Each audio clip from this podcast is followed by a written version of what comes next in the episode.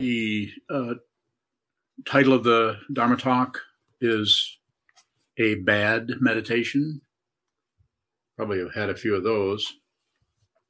Sometimes we even say, well, that was a good meditation. It was good. I really was aware. I was really present.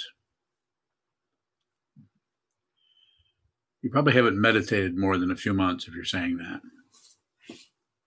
And probably some of you are expecting me to say, there's no such thing as a bad meditation.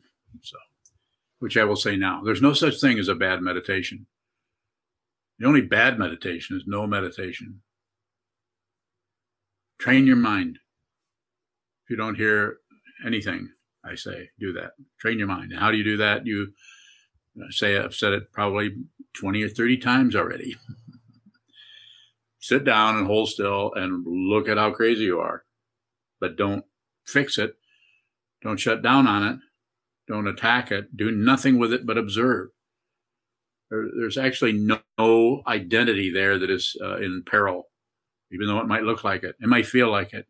This is the whole scheme of ego, is to scare you into contracting into a me that can ward off the evil spirits.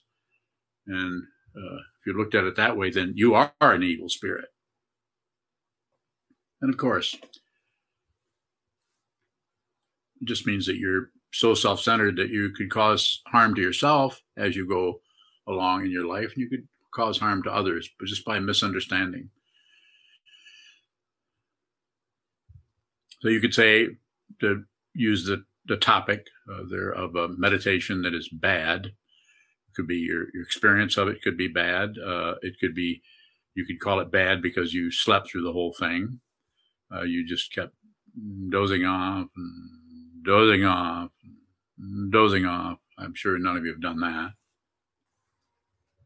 So once you sit down and hold still, and with the intention of training your mind, the intention of doing shikantaza, the intention of doing an awareness exercise, which means to just observe what's happening, you can't do it wrong or bad. It isn't bad, regardless of your experience.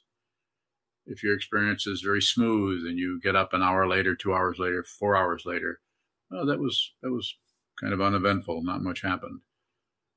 That might be more of a bad meditation than the one where things really sucked and you had a hard time staying there.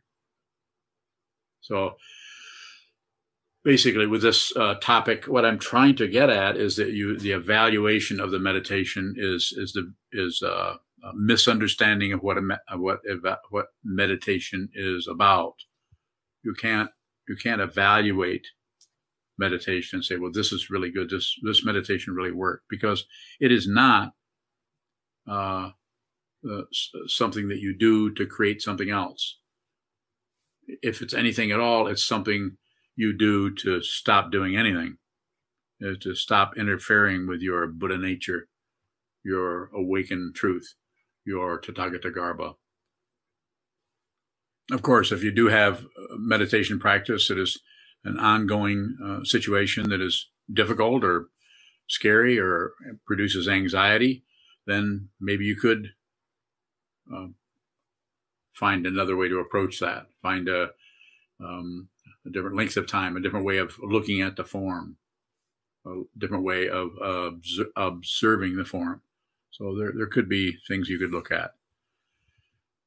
But as far as if you sit down and hold still and endeavor, try to just be an observer, then whatever occurs is your meditation. So the whole idea of a bad meditation, or for that matter, a good meditation, or a neutral, any comment on the meditation itself is extra, is unnecessary, and actually causes more circularity in your practice, so that you can't do a thorough job of it. So I guess that's a bad meditation, isn't it? I just talked myself out of what I just talked myself into. I don't need a position on anything. I don't need a position on Buddhism. I don't need a position on meditation. Positions are useless because anytime you have a position, there's something else. Anytime you take this position, there's something else. Have you noticed that? It takes a while to see that. I highly recommend that you train your mind to see clearly so that you don't need me. You don't need anyone.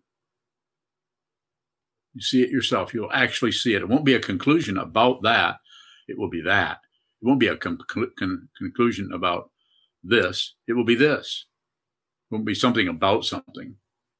Something about something. This is the propaganda mind of ego, the self-centered mind, the narcissistic mind, the grasping mind, the crazy mind. Wasn't it you're studying Dogen on, was it today that you're studying Dogen talking about demons? So, there's lots of ideas about demons, but we're just talking about being crazy and grasping and rejecting and fighting and being kind of wild and crazy. Completely covering up your true nature. So down through the centuries, there have been many ways of working with this. If you go into any culture where 2,500 years ago, where Buddhism, and after that, moved into that culture and kind of took up that, absorbed or took up or enlisted the forms that were existing in that particular culture. It's interesting to see how when Buddhism moved into China, how it didn't try to change things particularly. It rather blended with the Taoism. Wasn't too much to argue with there. So the next time you are meditating, the next time you sit on the cushion or get up and just watch the way the mind spontaneously evaluates the meditation. That it was a good meditation or that wasn't so good. I'm not saying that it wasn't uncomfortable, but to add anything onto that actually is missing the point. It's a sophisticated form of ignoring. So we could have some interaction around that if you have some questions. If you don't, I can continue to. But if you have questions, it might make the talk less repetitive. She's unbowing. You were talking about falling asleep in meditation and how your head kind of bounces. Yes. And I just know that sometimes I just intentionally close my eyes and let myself fall asleep. Is that a bad meditation, bowing? No, that's really a good one. You're getting some rest. That's one of the gooder ones. So it's interesting as you've heard me say before, and I think the last time I talked on, I don't know if it was block sitting. I know I've talked about it recently where I've said you should watch what moves. And that includes your head bobbing. So rather than try to correct and fix something and provide yourself with some kind of a meditator, I'm not saying you couldn't do that to some extent, but it prolongs the whole thing as far as I can see. And I can't see that far, but I've been looking at it for a long time. It just prolongs it. So it's better to get to know the main difficulty. As it says in Atisha, 7 Points of Mind Creating, work on the greatest defilements first. And you're not going to see the greatest defilements if you're trying to cover it up with your wonderful meditative stability. I'm not arguing with the Tibetans. They can do whatever they want.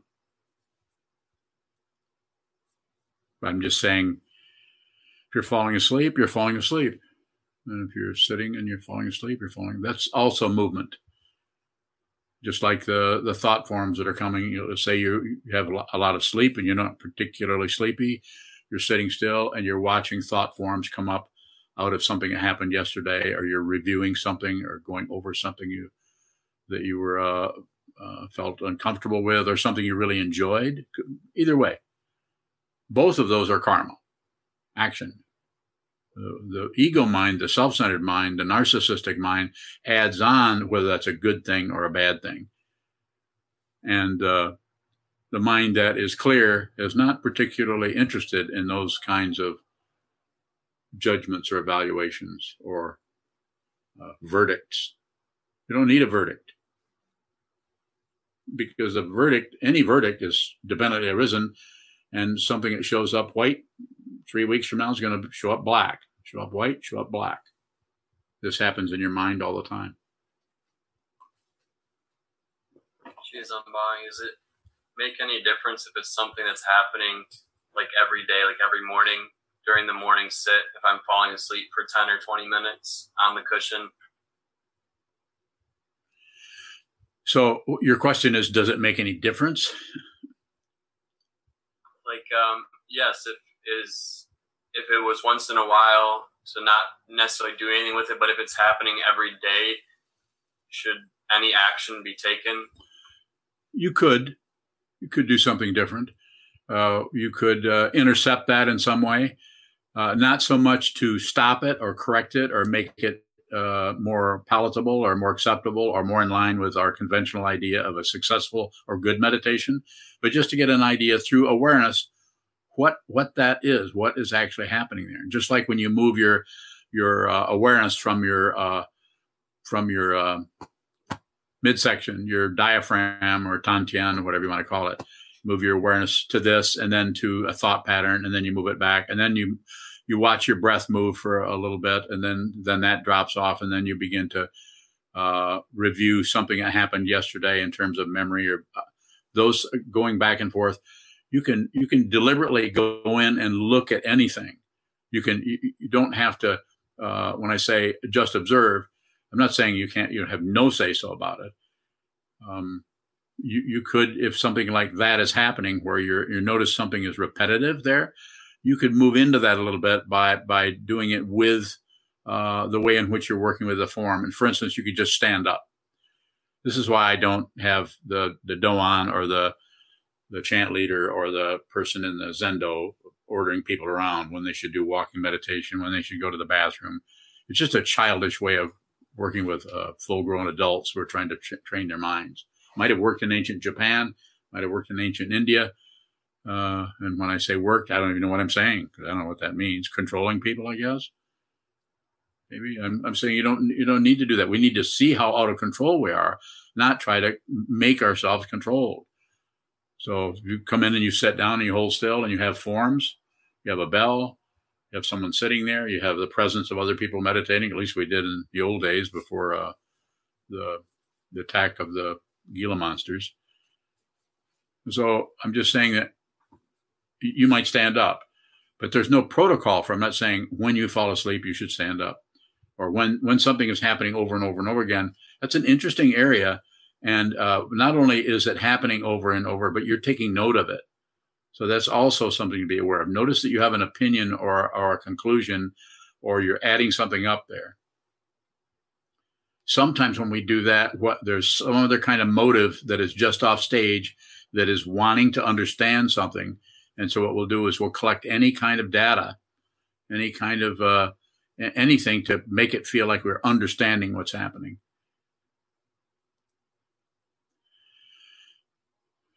So in that same area, you could, as I sometimes say, when people are doing block sitting, you're sitting there and your leg hurts, well, stand up. This is not traditional Zen in the 13th century about sit still no matter what, or I'll hit you with a stick. I'm not saying it might not have been helpful to some people, but I don't think that's a good idea to do that anymore. In the same way, I think that, and you've heard me say this before, it's a little bit off in another direction, but I still feel strongly that people should not be tested. That's why we don't do koans, 100 koans, and you pass all the koans and you're enlightened, or whatever they're doing there in the Rinzai tradition. I'm not saying that wasn't valuable in a couple of centuries ago or even last year, but I'm not really interested in that kind of boxing things in to try to get some kind of result out of it. You don't need it. I don't need it. And if you're listening to me, you probably don't need it either. Any further question about that, Shazan, about that, the repetition of a particular thing that's showing up in your daily meditation? No, that's helpful, because it is something that seems to be pretty consistent. I get just falling asleep most mornings. So the way I'm hearing you talk, and from knowing you and from knowing how long you practiced and something about your practice, I would say just watch it. Don't adjust. Don't try to get rid of it. Don't explain it. And don't stop looking at it. And notice if you have anything that comes up to keep it company, like a reaction to it. Like, I don't like this. This can't be right. If it's happening, it's right. Train your mind. And how that shows up for you, how that shows up for Shoka or for Maria or for Chisho or someone else, it's gonna be different. There's a different kind of karma is happening there. That's why it's each person needs to do this themselves with as much support as possible, but as little interference or meddling as possible. Teachers in ancient times meddled constantly with everybody. Not a good idea. Short allowing. Earlier, you said the only bad meditation is no meditation. And did I? I'm wondering if that's the same if we have a form set up and we're not meditating versus if we're just not meditating. I would trust you. You're here. You're in your situation, and most anyone who's here, you set up the form and then you don't do that. You know, the causes and conditions, it's more important to observe and be aware of what's happening rather than come up with some kind of a conclusion about whether something is happening is good or bad, or it should be or shouldn't be, or we need to correct that or we shouldn't correct that. You know, it's interesting. Sometimes if I'm talking to someone in an interview, I says, well, so how's your practice going? How much do you meditate? Quite often people say, well, not enough. Instead of just telling them what I asked them. What's that about? What is it about when you say, well, not enough? Instead of just saying, I meditate 20 minutes a day. It's an interesting area that go ahead, please. Go ahead. If we're not meditating, but we're aware that there's a form there that we're not meditating during, is there still mind training occurring? Of course. Especially for you. You live in a monastery. You're not going to get away with that for long. Junchu won't let you.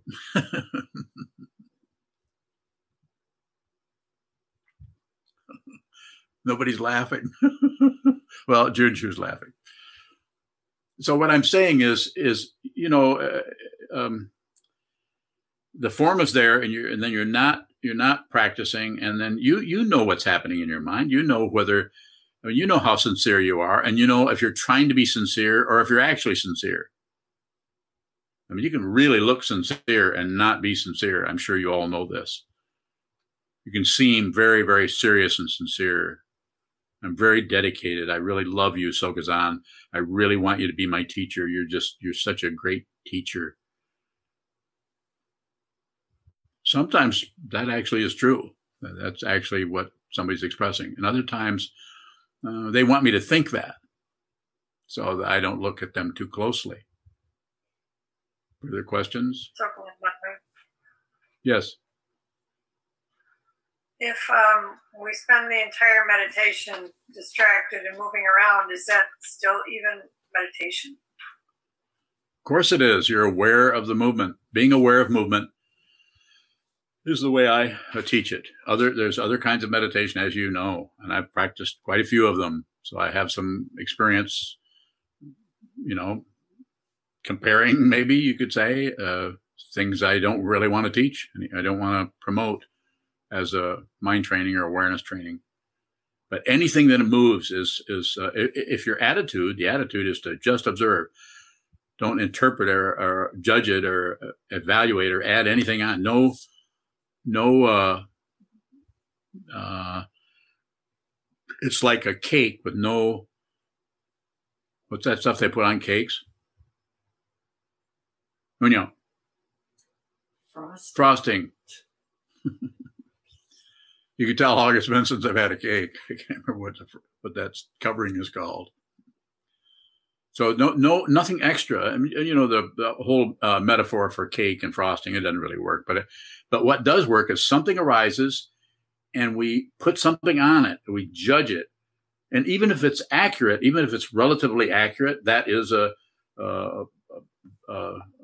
something that's difficult or challenging or maybe a little scary. As little as you can, or as much as you can, or however you can, don't add. And if you do add, be very aware of the adding. And if you are very aware of the adding, don't add on to that about how aware you are of how you're adding. It's just, it keeps doubling up, especially negativity. If you see negativity, do nothing with it. If you notice that it's negative, just hold your seat. All this is a big elaboration on me and my world and my stuff and what I feel and what I shouldn't feel and what they think and what they think. You'll notice how much easier it is to just, especially if you've meditated a lot and you're more and more clear about the way your mind works, it's much easier to ignore your mind. Have you noticed? Those of you who meditate a lot, you get really good at that. You get really good at just shutting out certain aspects of the mind. Then other people don't have that good luck or bad luck or whatever you want to call it. Good meditation, bad meditation. Other people are haunted by what they see. This is not an easy path. And necessary to whatever moves, whatever comes your way, meet it. Meet it right in front. Don't accept it. Don't believe it. Don't reject it. Don't disbelieve it. And don't distract yourself or look away from it. And in this way, see the truth. You will see the truth. If you do this, there's no way you can not see the truth, because the truth is in front of you and is laminated with your thought patterns, your ideas, your opinions, your hope for one thing, and your fear of something else. Death comes without warning. This body will be a corpse. The three marks of existence: impermanence, nothing lasts, all compounded things are going down, vanishing. Everything is in distress on some level or suffering. And of course, the third one is everything is without a center or a fringe. In other words, there's no self in the skandhas, no being. Just the illusion of being someone is incredibly powerful. I'm happy to take. Go ahead, please. There's a question from Raphael in New York. Raphael, go ahead. How can one work with feelings of expectation in meditation? I feel like I'm always expecting something to happen while sitting. Two things. Sit more, and then sit some more. Of all the things that I do that are different than most Buddhist teachers teach or do, there's one thing that I do a lot of, and I say sit a lot. Sit a lot. Sit down, hold still, look at the wall, look at the floor. Look at your refrigerator, but hold still where not much is happening, and train your mind to see clearly, so that when you do get up off the cushion, or even when you're on the cushion, that what you see has less and less added onto it by your crazy mind. Not just your crazy mind, my crazy mind. That all that will not go away. You just see that it's unreal. And what sees that it's unreal? That which is real sees that it's unreal. Therefore, that's unreal. That which sees is unreal, and that which is seen is unreal. So what is real? Find out. Find out. Find out yourself. Don't believe a word I say. Ian. So if I catch myself, or if I'm starting to notice that I'm ignoring parts of my mind, is it better to work on, is there some value in trying to intentionally explore that, or just be aware, kind of buy into awareness that I'm ignoring certain parts of my mind? Keep it very simple. It's I call it minimalism, or a radical. Radical means going to the root. So it's a radical meditation. It's very simple. All you have to do, sit still, without being rigid, and watch what moves. If you're doing that, regardless of what moves, even if it's things coming up that are kind of taunting you like this, maybe I should go in and look at this. Don't buy it. Don't sell. Ego is very, very sneaky and slippery about getting you to be entrained into some kind of a circularity called thinking about and analyzing. And there are some people that are some people might call it blessed. I would call it cursed with a powerful intellect. Are you one of those guys? Yeah. Yeah. Well, knock it off. No, I would say go. Here's what I would say to you directly. If you listen, consider what I'm saying. Reflect on it. Don't stop doing that. Just observe the way anything that happens, you have a whole lot of thoughts about it. Anything that goes up, you have a whole lot of thoughts. And the thoughts, if you review the thoughts, if you have a second thought about the first thought, you'll notice that that's even more clear. And then the next thought is, now I'm really starting to get clear. I mean, you might as well go into nuclear physics or something. I mean, that's an area where something like this works because it is very materialistic. This is not a material path. This is not a mundane path. This is, you might as well be chewing air. There's no gaining idea here. That's the mundane path. The mundane path works fine. And if you have a powerful intellect, you probably make a lot of money. You can become a banker. You can become, you can follow in Junchu's shoes and become a mathematician. Or a farmer. So don't stop that. Don't try to short circuit the thinking process. Just it's just one more thing to be aware of. But over time, you will slowly, by not grasping, by not rejecting, and by not shutting down, you'll see the true nature of the thinking process, which is just to elaborate on everything. That's how we have skyscrapers. That's why we have rockets. That's why we have anti-gravity machines. Oh, they haven't told you about the anti-gravity machine yet. Well, I'm sorry. I should have kept it zipped. And anything you can think of, we can have. But probably not eternal life. Thank you. Kim Chabali. There's a question from Joyce. Yes, Joyce. Is there an ideal amount of time for an ordinary person who does not live in the monastery to meditate? Is longer better at all? I would say it's pretty individual. Some people meditate 10 or 20 minutes, and that's probably enough for them. I try to meet people where they're at and not try to drag them over to this or drag them over to the... I think I've only ever invited one person to come and live at the monastery. And they obeyed me. And she knows who she is. She also has a little boy. But no, everyone else, it's been up to them to do that. And why that happened, I have no idea. But as far as your situation... I would say if you can sit an hour a day, just generally, that's pretty good. But if that's challenging for you or difficult, then back it off. Try to find some kind of a time, half an hour or 40 minutes. If 20 minutes is all you can do, you could do that. I think in this case, more is better in most cases, but not always. I couldn't say that that's always the case. Some people, for them to sit for an hour is excruciating. It's very difficult. And another person can just sit down and they just sit there for an hour. And they get up and they wonder why other people have so much trouble sitting. Well, it's basically because when they're sitting there for an hour, they have learned how to shut everything off. Or not. Maybe not. Maybe I am incorrect there. So... the other thing I would say is if you can, even though you're sitting period, say you decide to do a half hour a day or an hour or 45 minutes or whatever you decide, and you try to do that and if you can do it 5 or 6 days a week, that would be good. You wouldn't have to do it every single day if you're not living in the monastery. And then if you can possibly occasionally do a block sitting, which is a 4-hour block. And if you listen to or watch the YouTube video on where I talk about block sitting, it's a very open situation. You set up the form. You can do it with the people in the monastery on Thursday mornings and Thursday afternoons. It's a 4-hour block twice that day. Then there's other places in the community where people are also block sitting at different times, Saturdays sometimes. And you can sit down with people and see other people sitting at the same time. It's just, it's kind of you're both in the same time. It's in real time.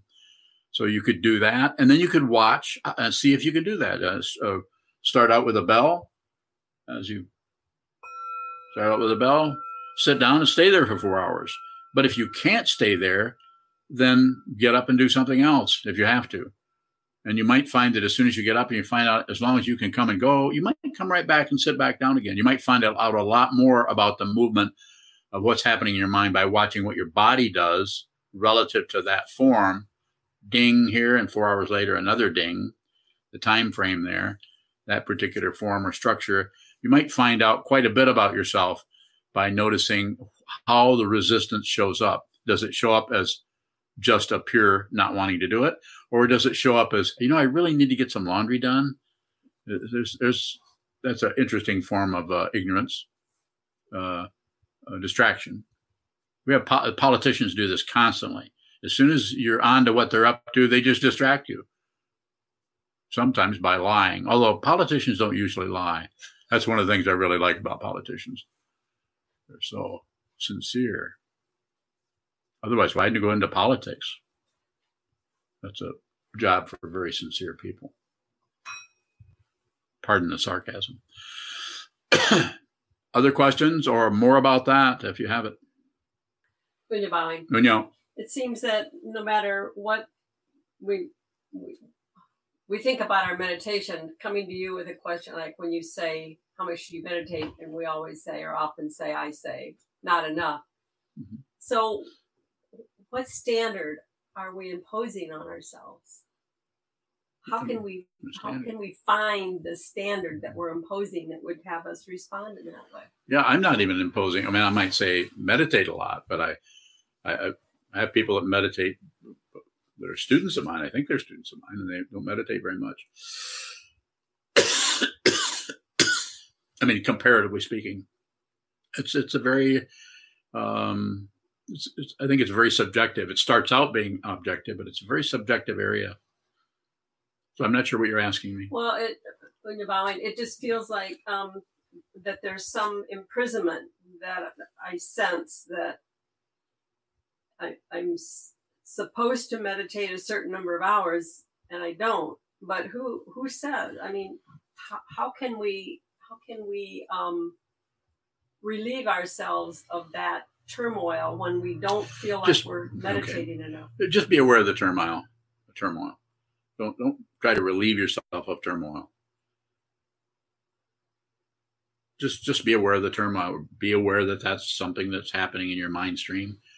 It gets stronger some days it's weaker. Just observe as little adding and subtracting, dividing as possible. And that's, you know, we're coming out of previous existences, and again, as I say many times, because I'm not promoting past life belief or believe in anything, but this has been going on a while, and here we are again. So I recognize all of you, and we're back here again, and you're listening to me. I don't promise anything. There's nothing in this for you. What are you doing this for? So it's a very interesting dynamic that happens there. What is this about? What is the spiritual path? What does it mean to realize your true nature? Apparently you're interested in that, or you wouldn't be here. And there's not many. You know, a few dozen people, and that's it. And that's enough. But we've been doing this over and over and over, come back into this human realm over and over again. And it's not even the same person. There is no person. So there's no way that reincarnation even works in the conventional sense that you come back time after time, because there is no you. The you only shows up when there's a body-mind complex to cause it to congeal enough that you actually believe you are someone. If you continue on this path, you'll realize it. You'll realize your true nature. It won't be a conclusion. It won't be that, and it won't be something else. You won't be somebody else. Further questions, if you have them? I have a few minutes left.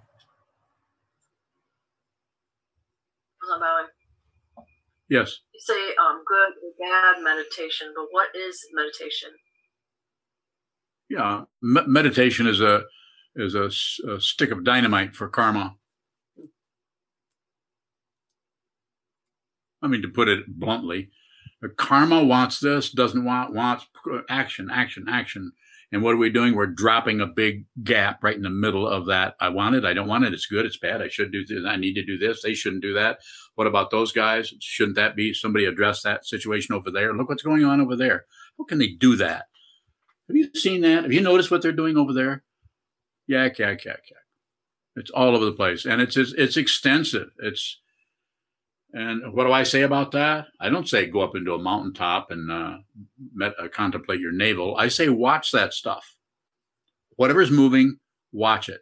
Just watch that you don't add to it. And if you do add to it, then don't add to that. And if you add to that, then don't add to that. It's like another way of talking about renunciation. It's not, you're not really renouncing something. You're just not buying into that whole magnetic, energetic kind of thing that you need to do this, you need to do this. People will yell at you. You need to vote for this guy, or you need to get on this, or you need to carry this kind of a banner, this kind. It's not that it's not relatively true. Of course it is. But it's just been going on, like I sometimes say, since the Peloponnesian Wars or since Ronald Reagan. Take your pick. Same thing. Just another name for Lysander. I'm just saying that causes and conditions and it happens in our life. Here we are back again. Maybe we don't have any memory of all that. And so what do I say? I say, just watch what moves so that you can eventually see what this is. It's, as I say, it's a stick of dynamite. What it is, it's putting a big, huge gap in the middle of this food chain called ego. I want this. I get that. I didn't get that. That supports ego. I got that. That supports ego. Any relative situation, ego gets nutrition from everything. Anything that's in motion, anything that's in a cycle. Does ignoring what moves perpetuate samsara? Yes. If we're watching the movement on the cushion, how does that affect samsara? Well, it's not going to affect it. Samsara, or the circularity, is going to go on and make assumptions about its own reality. So that's probably going to go on or not. But it's not so important because it's unreal, and it's discontinuous, and it's without a center, and it's suffering because of the nature of consciousness. It's suffering. And it's creating nerve endings so it can drink in more of this confusion. But if you, as a meditator, sit down and begin to watch the movement without joining, rejecting, and without shutting down, then the nature of that which on which everything rests, or the absolute, then your consciousness starts to see its true nature. It takes a while. It can take quite a while. But as long as we're abandoning the true nature for what we think about everything, and then we go in and we try to calculate, which is what people do constantly. There's quite a few questions in the live chat on the YouTube, if anybody wants to read any of those. Maybe we've already covered them. I don't know. I can't read them from here. I've covered most of them. There's one new one from Jim Johnson. Is that the Jim Johnson I know? It is. He says, my original interest in Buddhism was as a vehicle to serve and help others. I don't have much to show for that interest. Was this interest a wrong understanding? Darling? No, it was not. Each person comes onto the path with all kinds of luggage, or all kinds of understandings, or clear understanding, cloudy understanding, all kinds of. Some have a lot of idealism. It sounds like you had some of that, and maybe some of that is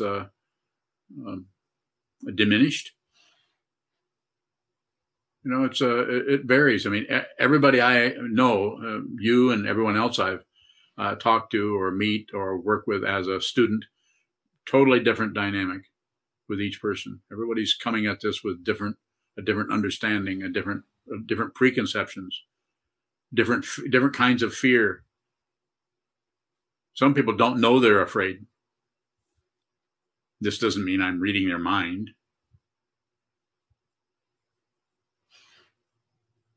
Hardly know what I'm thinking myself, but everyone's coming at this in a different way. Soka and Brian, once we are on the cushion and we're meditating, how important is it that we follow the simple instructions that you give us to meditate, Brian? Well, you do your best. My instructions are about as simple as they come. Sit down, hold still, and observe. And keep your senses open. But even if your eyes closed, it's not a crime. I would just say, well, open them back up. And they say, well, I don't want to. And I say, well, leave them closed then. Well, I don't want to sit still. I want to wiggle around. Well, I don't know if you were there when I taught wiggle around meditation to 7-year-olds. But the way to teach 7-year-olds how to meditate is you tell them what they want to do, and they do it. And they want to wiggle around. What's interesting about it is if you say, if you strike the gong and say, get ready, wiggle. And then they wiggle around and say, okay, now hold very still. And then they'll hold very still. So you give them a lot of room to do that. And their sense of time is very short. So 30 seconds or 1 minute of sitting is a lot of sitting for someone who's 7 or 8. So a similar kind of situation with you. If you're sitting, well, you and I have talked about meditation, different kinds of meditation that you've done. And I'm not, if you say you wanted to do, close your eyes, I wouldn't stop you. I would say, I think it'd be better if you opened them, but I'm not going to argue with you. Just like, if you were to say, I'm not going to meditate anymore, I probably wouldn't do much about that. I'd just say, that's interesting. You're about ready to ordain fully ordain as a Buddhist monk. I probably would wait till after you ordained, and then I would start ordering you around. So, Grandpa, I practice what you teach, but some days it feels like I can't remember what the instructions are, or. Lucky you. This question's been asked many times. I mean that. When I say how important is it that it's not important. The directions that you teach. Not important. Not for someone who's been a student as long as you have of mine, who we've talked so many times about this. So not important. If you remember it, you remember it. The important thing is to get to the cushion. And if other things start to surface there, do not maintain things. I mean, here's the instruction. Sit down, hold still, keep all your senses open, watch what moves. Pretty simple. You could, pretty hard to forget that. I mean, you might. But if you sit down and hold still, and something else is happening, I'm not going to argue with that. For instance, if you're daydreaming about your new vacation home in Arizona that you're secretly building, I'm not going to argue. I'm not going to argue with that. I mean, you're meditating. I don't know what your particular karma or anyone else or Undo or Shoka or Chisho or anyone, what it's like for you to sit down and meditate day after day, hour after hour, week after week, month after month, year after year. And so that's why I say, talk with me about it. If something else develops, we'll talk about it. But I don't see anything. You must have heard me say, don't maintain. Sit down, have the intention to sit down, strike the bell, hold still, and watch what happens. And that may be you getting up and going and doing something else. I mean, the idea there with meditation is to hold still. But if you start to move, I'm not, the whole maintenance idea is not workable there. Although I spent decades doing it the other way around, making myself do stuff. Not a good idea. Long, long periods of doing various forms in Vajrayana, tantric meditation. Not a good idea. And this doesn't mean that if somebody meets a tantric master and that they start practicing and start doing 100,000 prostrations, 100,000 mantras, and 100,000 offerings, and this and this and this, that's wrong. No, it's absolutely correct. They found their teacher. They need that kind of a teacher. They need that kind of a teaching. If you're looking at me, you need this kind of a teaching, unless you listen and think, well, this is not going anywhere. I need to go talk to, go talk to the Dalai Lama. Maybe you do. When you're bowing, yes. Katie has a question. Katie, okay. She asks, I am one of the students that says, not enough. Yeah, I know that. I have a huge fear of abandonment. I am actively dealing with a new abandonment, and my feelings are raw. I fear that not practicing correctly will cause me to lose Sokazan's faith in me. How do I work with this? I can't abandon anybody. There's no way I can abandon anybody.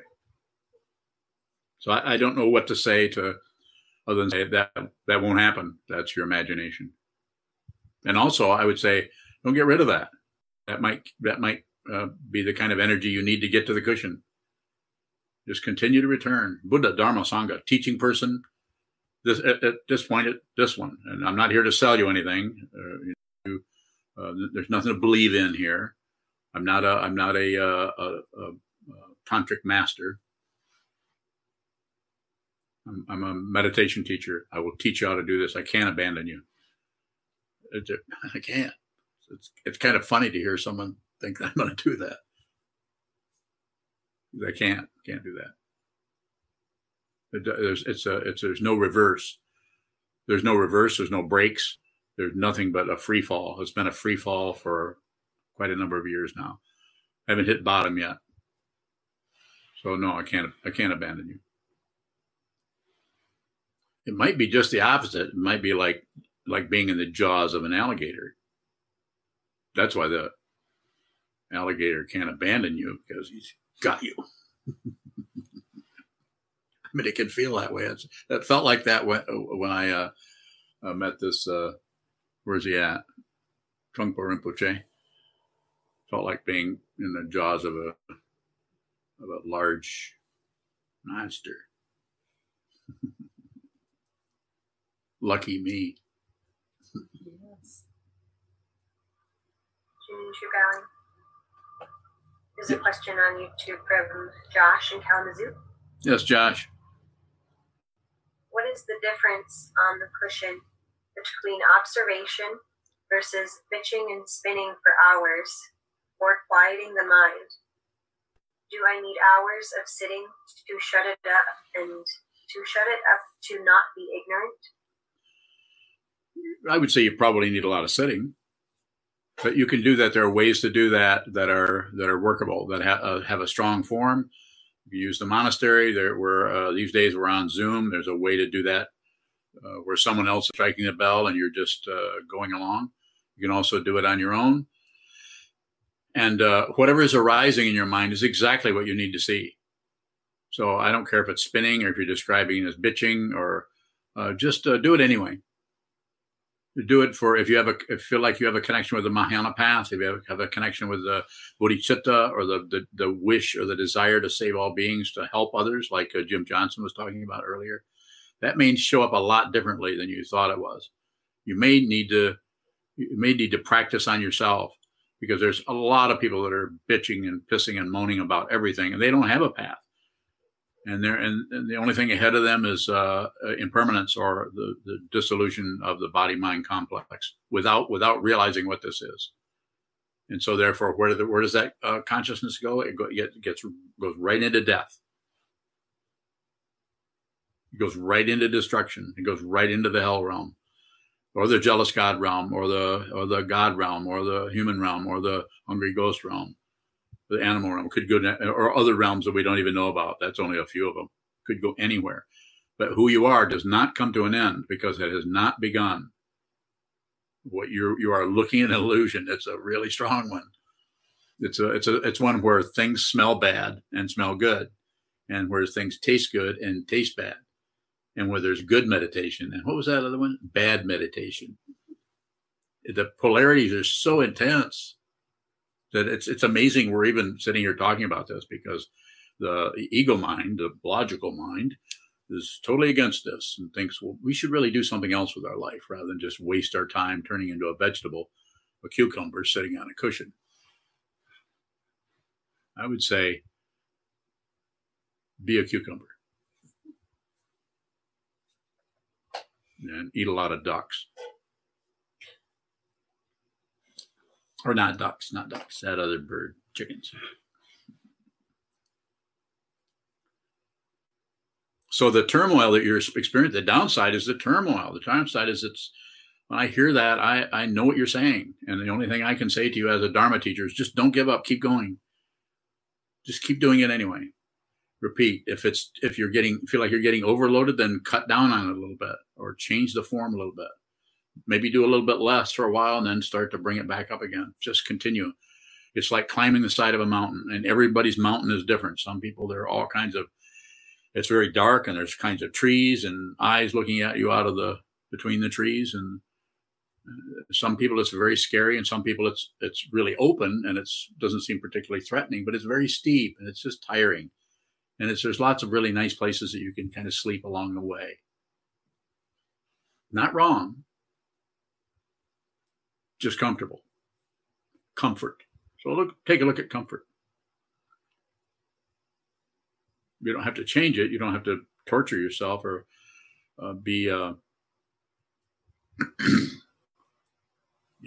deliberately go into some kind of suffering, because that's the only way you can feel better about or serious about your path or whatever. But the complaints and the constant churning and everything, just observe it as much as you can without adding on, subtracting, or trying to somehow get out of that. It's there's no escape from this. So since we're all here, let's do this. I'll help you. That's why I'm here. It's the only reason I'm still alive. Positive of that.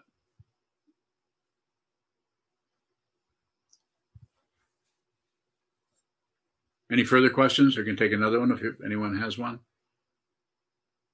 Or not. Kim Chabali, there's another one on YouTube.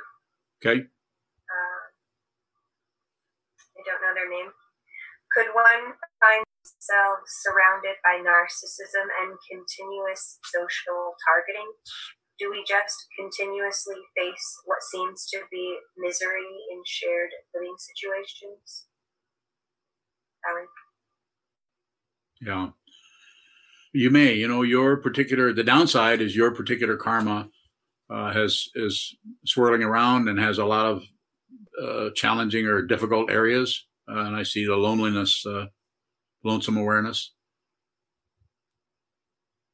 But I would say the downside is that, but the upside is not because I'm so wonderful or that I'm such a great teacher, but you've stumbled into the Buddha's Dharma. So I don't know how old you are. Hopefully you're young. But just begin to practice. Do as much as you can. Try to relate to the Buddha, the Dharma, and the Sangha, the teaching person, not necessarily me, but a teacher and a teaching. Everything is dependently arisen. Nothing comes from its own side as an independent being or self. There's no self in the skandhas. There's no solid being anywhere. It just looks like it's an incredibly intense illusion. Don't get on the stage. Don't leave the theater. Stay in the front row and just observe. And watch your life unfold, but don't fight with it or challenge it, because then what starts to unfold is karma, the karmic creation of resisting what appears or joining what appears or ignoring what appears. Just watch what appears. You'll be fine. You'll be okay. Just might take a while. If you'd like to go ahead and close, we can...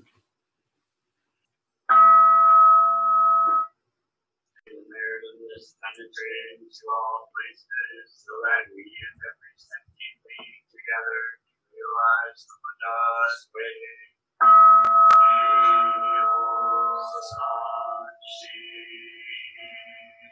the Buddha's way.